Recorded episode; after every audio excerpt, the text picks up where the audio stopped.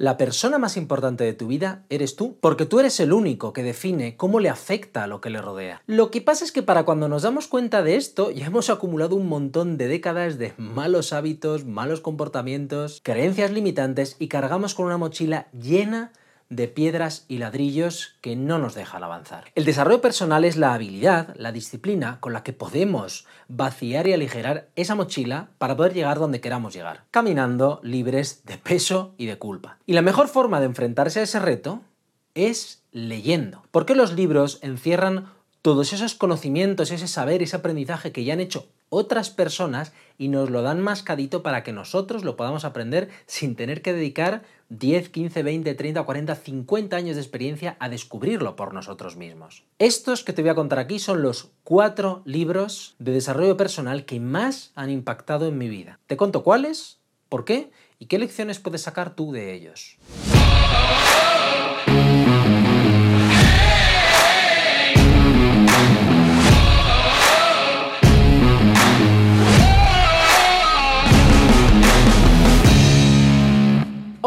Buenas y bienvenido a Simplifica y Vencerás. Mi nombre es David Olier y trabajo día a día desde hace muchos años para vivir a gusto conmigo mismo y con lo que me rodea. El camino no ha sido nada fácil y me he tenido que enfrentar al peor enemigo que tiene cualquier persona, nuestros propios pensamientos. Y no lo digo por decir, sino porque detrás de esta batalla hay un diagnóstico que ya te contaré en otra ocasión y que ataca precisamente a esos pensamientos. Y aquí está el primer y más importante aprendizaje que quería compartir contigo hoy. El desarrollo personal nace de las necesidades que tenemos cada uno. Algunos, como yo, necesitamos sufrir un montón de reveses a lo largo de nuestra vida para darnos cuenta de que algo tenemos que cambiar. Otros, por suerte, se dan cuenta antes y se consiguen ahorrar un montón de sufrimiento. Y un montón de gente no se da cuenta nunca y viven con ello toda su vida. Cuando sientes esa necesidad de cambiar, esa frustración de que algo falla en Matrix, es cuando más valor le puedes sacar a este tipo de libros, a este tipo de ayudas. Es cuando tienes la fuerza interior de enfrentarte a esos cambios de forma de pensar que te pueden llevar a otra realidad distinta. Para mí, estos cuatro libros suponen un antes y un después en mi relación conmigo mismo y con el mundo que me rodea. Porque gracias a ellos entiendes muy bien cómo funciona tu mente, tus deseos, tus hábitos, tus necesidades y tu relación con tu trabajo, el resto de personas y, como decía, el mundo que te rodea. Empezando por este primer libro, y no es otro que Hábitos para ser millonario de Brian Tracy. Un libro al que confieso que llegué por los motivos equivocados, de hecho su nombre no incita mucho a comprarlo, al menos a mí, Hábitos para ser millonario, y me quedé porque descubrí una filosofía que va mucho más allá del dinero. Y es que Brian Tracy en, este libro en el fondo no te habla de cómo ser millonario, sino te habla de una filosofía, de una forma de pensar, de una forma de enfrentarte a las diversas situaciones que te rodean que te ayudan a garantizar el éxito. Y es la definición de éxito que él da precisamente la que me lleva acompañando muchísimo tiempo. Porque, lejos de lo que pueda parecer, el éxito no es dinero, o no solo es dinero. Como dice él, el éxito es la habilidad de vivir tu vida de la manera que quieres, vivirla haciendo lo que más te gusta y rodeado de la gente que admiras y respetas. El dinero no entra ahí en la ecuación, ¿te, ¿te, has dado cuenta? Y nos enseña cómo llegar a ese éxito a través de tres puntos que son tener una visión clara del objetivo, transmitir un mensaje sencillo, único y claro, y no tener miedo al éxito y sobre todo no tenerle miedo al fracaso. Además, profundiza en un montón de cosas que ves eh, a lo largo y ancho de estos libros, pero de una forma muy bien explicada. Creencias limitantes, cómo cambiarlas, qué hábitos desarrollar, cómo desarrollar nuevos hábitos, cómo fijarte objetivos, cómo conseguirlos. Y en realidad muchos de los libros que he leído después de este se basan mucho en su filosofía para llevar su tesis más allá. Para mí este ha sido el primero y gracias a él cambié un montón de hábitos de mi vida que me siguen acompañando a día de hoy, cambios que han tenido un gran impacto. El segundo libro me lo recomendó mi psicóloga, porque sí, gran parte del desarrollo personal es precisamente saber cuándo y a quién pedir ayuda. Y los psicólogos y los coaches precisamente están para ayudar. Su recomendación fue este libro de Wayne Dyer, un libro que se escribió de hecho en los 70, es un libro muy antiguo y aún así sigue estando muy vigente a día de hoy que se llama Tus zonas erróneas. Es un libro que hace un repaso exhaustivo a las 11 zonas de tu personalidad que te pueden bloquear o te pueden impedir sentirte realizado. Les hace un repaso, te pone ejemplos y te enseña cómo solucionarlas, te enseña cómo enfrentarte a ellas y cómo llevarlas a buen puerto. Es un libro para leer con calma porque aunque es bastante ameno, la redacción es bastante... lo que es la narrativa es fácil de seguir, los temas que toca dan de lleno en muchas dianas. De hecho, de las 11 posiblemente lo leas ahora y te encuentres con que 6 o 7 están, bueno, mal. Así que por ese motivo se hace bastante denso y requiere que vayas leyéndolo y procesándolo con calma. Porque cada zona que descubres que tienes mal o que en las que te ves representado es un golpe bastante fuerte que hay que saber luego sobrellevar, procesar y mejorar. Creo sinceramente que es un libro que habría que leer cada cierto tiempo, igual no cada año, pero cada dos, tres años para ver en qué estado estás, hacia dónde has ido y qué es lo que, bueno, lo que te falta por mejorar. Vamos con el tercer libro, uno de mis favoritos de esta lista. Te los estoy contando en orden cronológico, no en orden de preferencia, porque creo que es importante el proceso de descubrimiento de cada uno de ellos y en qué fase te ayudan cada uno de ellos. Creo que es una manera bastante natural. En cualquier caso, si te gusta este tipo de contenido y quieres tomar el control de tu vida y desarrollarte personal y profesionalmente, suscríbete a este canal y activa las notificaciones para no perderte ninguno de los vídeos nuevos que saquemos. Y ahora sí, tercer libro. Como decía, uno de mis favoritos. Un manual práctico, muy práctico, que hace un repaso de todo lo que tienes, todo lo que quieres conseguir y cómo puedes ir limpiando esas pequeñas partes que componen tu vida para que todo fluya mucho mejor. Así como Dyer ataca la personalidad o temas más introspectivos, en este libro, Talain Midaner nos hace un repaso exhaustivo de todo lo demás. El libro se llama Coaching para el éxito y está dividido en 10 secciones que siguen una progresión bastante natural de lo que es la evaluación que haría cualquier persona ajena de nuestra vida. Un coach profesional que buscase mejorar tu relación contigo mismo y con el mundo que te rodea. ¿Cómo lo hace? Con 101 consejos prácticos y aplicables como digo, es un libro totalmente práctico, hay una pequeña introducción en cada una de las 10 secciones, pero pasada la introducción ya va directamente con las preguntas, con los, eh, con los temas y con los consejos que deberías aplicar. Al igual que el de Dyer, es un libro muy fácil de seguir, pero ataca cosas bastante profundas en nuestra vida. Y sinceramente creo que hay que leerlo y procesarlo en paralelo. El de Dyer es más sesudo, es más, más mental, es más de introspección y este es de más cosas prácticas que puedes hacer en tu vida. No tiene mucho sentido leerse los 101 sin haber hecho nada. Yo creo que lo lógico es leer 2, 3, 4, aplicarlos, cambiarlos, procesarlos y pasar a los siguientes. De hecho, si veis, yo tengo una marquita aquí en algunos de los consejos en los que quiero incidir a lo largo de este año. Y antes de contarte las cinco lecciones que puedes sacar de estos libros, déjame hablarte del último de ellos, que no es otro que Deep Work de Cal Newport. Eh, Céntrate, lo llamaron en castellano, y es un libro que ataca al que yo creo que es el mayor cáncer de nuestra sociedad actual, como son la atención y la distracción. Es un libro que busca atacar esos problemas que tenemos a día de hoy para concentrarnos y para sacar el trabajo que queremos realmente sacar adelante. Si sigues sus consejos, Mm, te vas a convertir en una bestia productiva, al menos durante tus procesos de deep work, de trabajo profundo. Está dividido en dos partes. Primero una parte más teórica en la que te explica por qué el deep work es tan eh, interesante, tan vital para conseguir obtener resultados. Y la segunda parte es una parte ya más práctica de qué cosas deberías hacer tú para alcanzar ese estado de productividad profunda, de trabajo profundo. Nos aporta cuatro reglas bastante básicas pero muy bien hiladas para que aprovechemos ese estado de trabajo profundo para alcanzar el éxito profesional, personal que nosotros queramos alcanzar.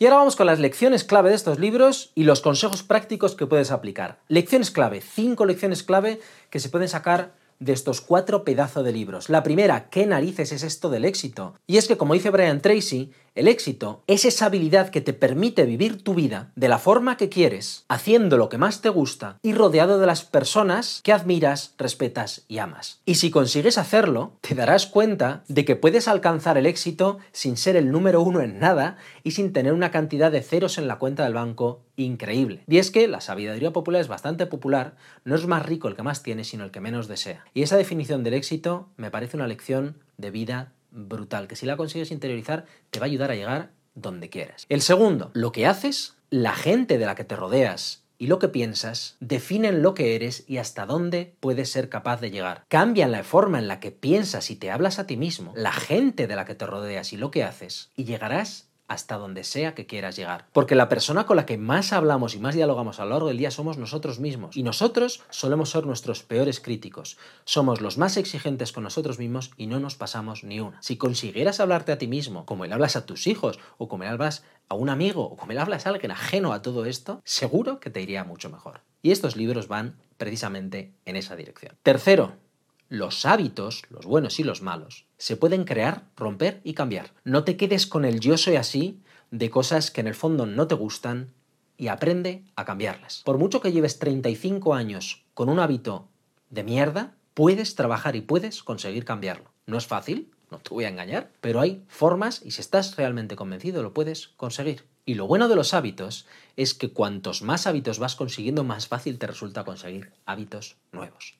Cuarto, eres la suma de las pequeñas partes que componen tu vida. Resuelve esas pequeñas frustraciones y avanzarás más lejos y más deprisa. O lo que es lo mismo, elimina el ruido de tu vida, minimízalo y verás como las cosas importantes empiezan a brotar y empiezan a ser mucho más fáciles de manejar. En eso el libro de coaching para el éxito viene muy bien. Y el último, aprende a controlar tu atención, elimina las distracciones y podrás conseguir lo que te propongas mucho antes de lo que pienses. A veces nos agobiamos por un resultado sin habernos puesto siquiera a trabajar en él. Pero si eres capaz de centrarte y concentrarte y trabajar en lo que tienes que trabajar, quitando distracciones y ruido, te das cuenta de que puedes hacerlo en mucho menos tiempo del que creías. Y ahora vayamos con los consejos prácticos, con cómo puedes aplicar tú esto en tu día a día. Consejos que, por cierto, si te gustan, cada día envío un email con reflexiones, trucos, ejercicios y consejos como estos en mi newsletter en davidolier.com. Te apuntas y cada día recibirás un consejo diferente. Pero empecemos con los consejos de estos libros. ¿Cómo se alcanza el éxito según Brian Tracy? Lo primero, teniendo una visión clara de cuál es tu objetivo, de visualizar de tú en ese objetivo. Segundo, siendo capaz de transmitir un mensaje relativo a ese objetivo sencillo, único y claro. Fíjate que luego las personas que más éxito tienen